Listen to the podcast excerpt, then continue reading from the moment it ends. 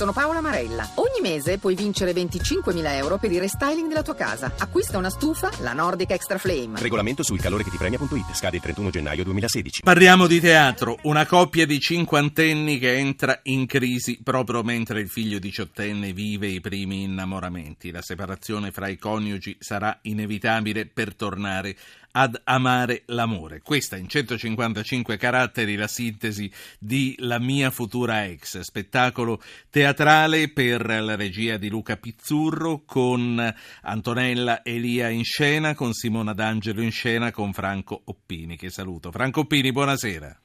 Ciao, grazie, buonasera a voi. Ciao a te, eh, come confrontarsi con la scrittura di questi giovani autori? Com'è stato scegliere questo testo? Beh, un certo senso io ho scelto il testo e il testo ha scelto me e il regista ha scelto me perché per quanto riguarda ex o future ex direi che sono abbastanza ferrato. Direi che sono abbastanza ferrato. Beh, eh, tua moglie non sarà contenta di sentirti dire no, che sei eh, ferrato infatti, sulle infatti, future ex.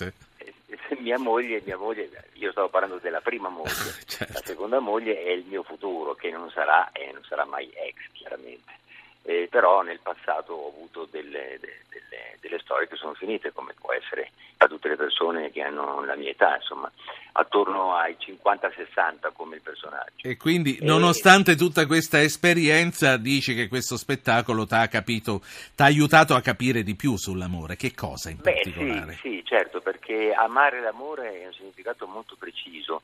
Amare l'amore vuol dire eh, rispettarlo, vuol dire farlo crescere come una piantina, annaffiarlo, coccolarlo, non è che si possa pensare che l'amore vada avanti da solo.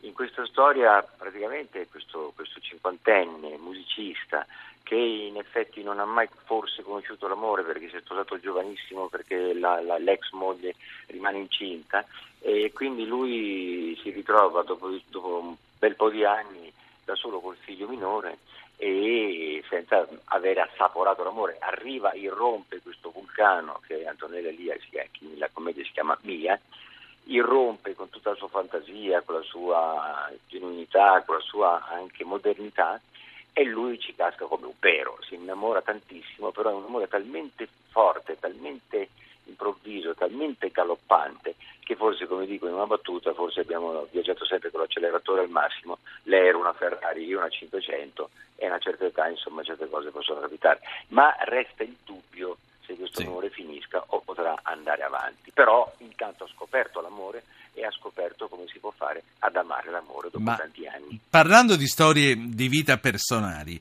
anche per quello che abbiamo potuto sperimentare personalmente, è giusto che i figli vengano coinvolti in ogni fase di una crisi coniugale? Ma guarda, per quanto riguarda me, io mi sono separato eh, quando mio figlio Francesco aveva 9-10 anni, aveva 10 anni. Lui come e l'ha saputo? Dire, lui l'ha saputo prima da Alba e poi da me che ci ho, ci ho messo un po', un po', di più, soprattutto a, a quello che, che, ci tenevo molto era non presentargli eh, fidanzate o pseudo fidanzate fino a che non fossi stato abbastanza sicuro per quanto mi riguarda. E, e lì, e lì e comunque, comunque devo dire che c'è una verità assoluta, che i figli in un modo o nell'altro la prendono abbastanza male. Lui infatti aveva cominciato ad andare male a scuola, è diventato più nervoso, anche se il nostro è stata una situazione eh, assolutamente incruenta, assolutamente senza litigi e senza tribunali, con, una, con, un accordo pieno, per cui non c'è stato, lui non ci ha neanche visto in fondo litigare, ma la disarmonia in una coppia i bambini la sentono. Ecco, ne Quindi... parliamo proprio nei giorni in cui si sta discutendo del diritto del bambino a vivere serenamente in una coppia, si sta discutendo sì. appunto di coppie se devono essere eterosessuali o se possono anche essere dello stesso sesso. L'importante comunque mm, mi sembra di capire da te è che ci sia la serenità di vedere sì. le due persone che lo accudiscono insieme felici e serene.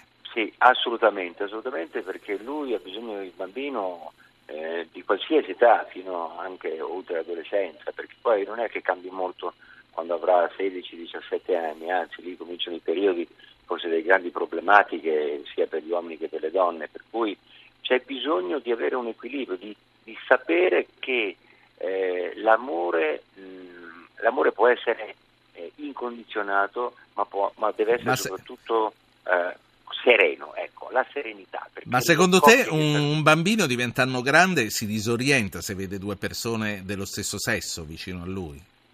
Io credo che si disorienti di più a vedere i genitori litigare e a vedere che non c'è armonia, a vedere delle liti anche violente.